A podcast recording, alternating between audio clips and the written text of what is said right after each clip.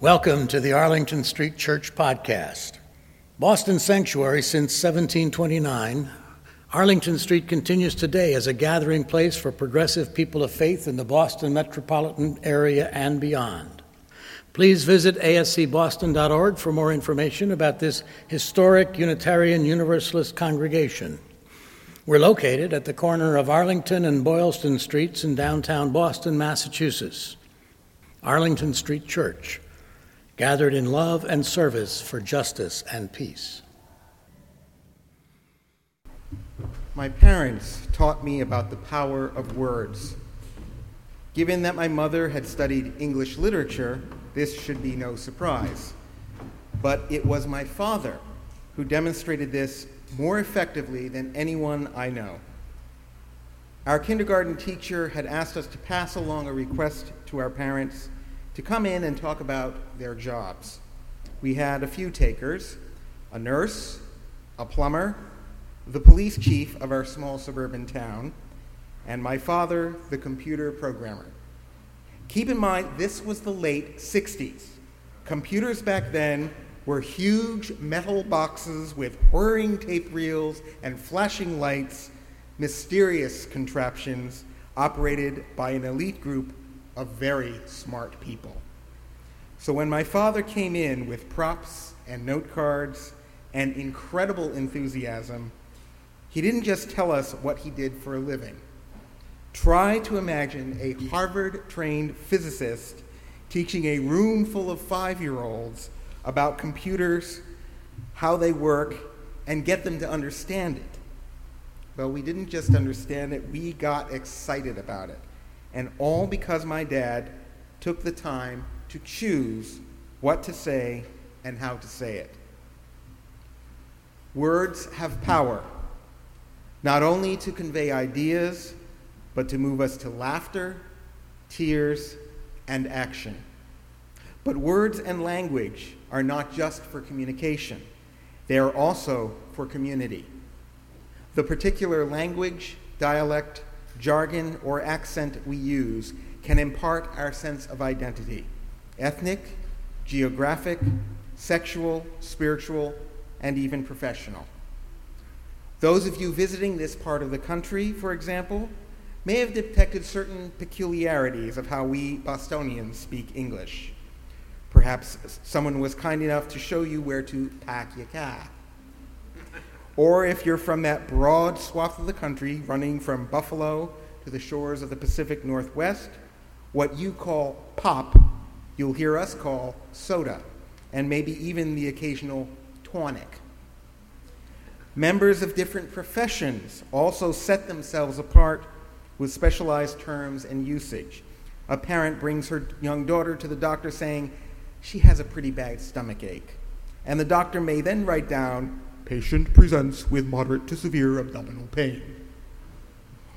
Religious communities have our own vocabularies as well.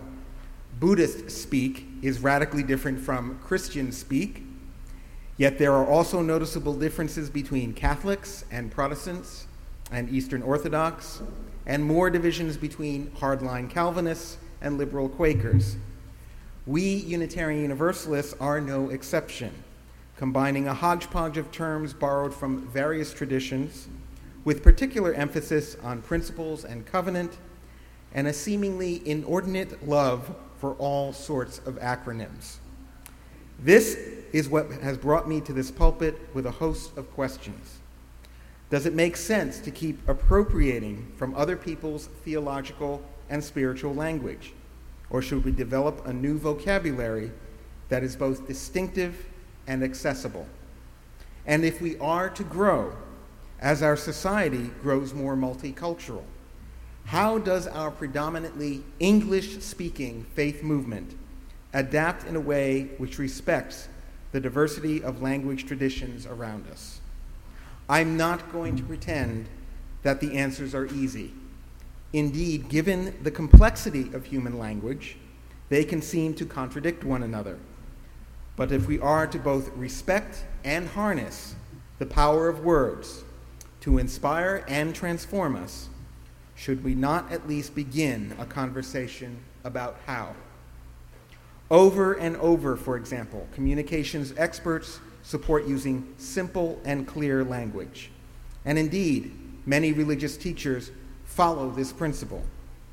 Biblical scholar Eugene Peterson wrote his own translation called The Message because he found that previous versions of the Bible didn't do justice to the feel of the extant languages.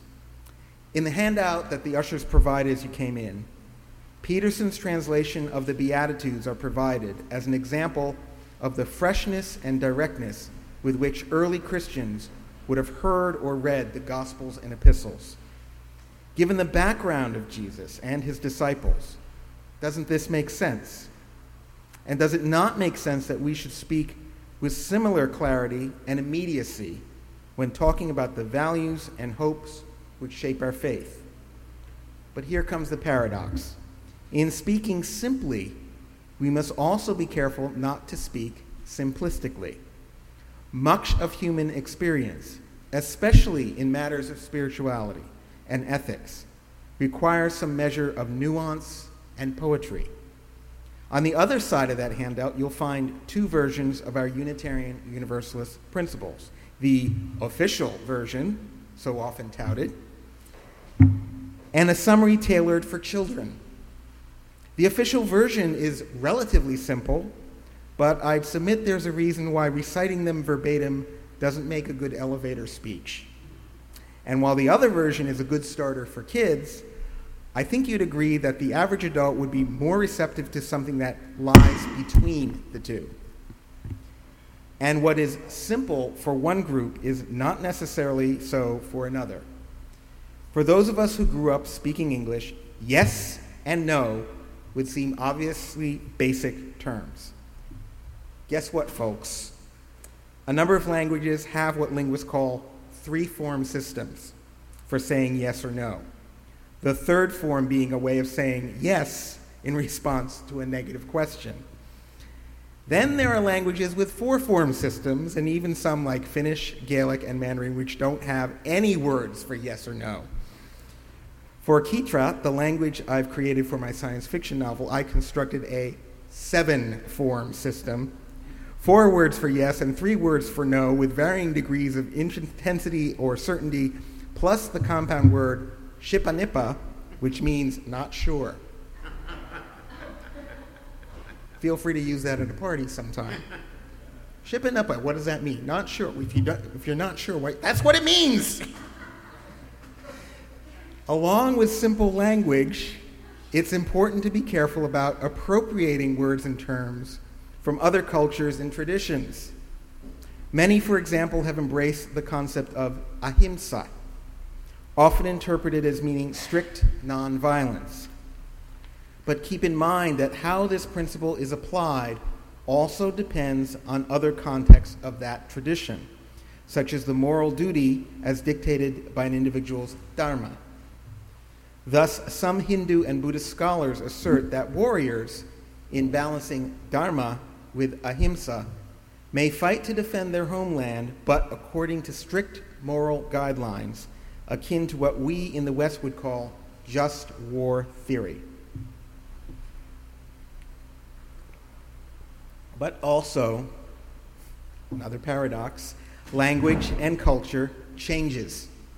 Sanskrit, Pali, Classical Hebrew, Latin, and Koine Greek, languages of many religious texts and traditions, are no longer spoken or read except by scholars.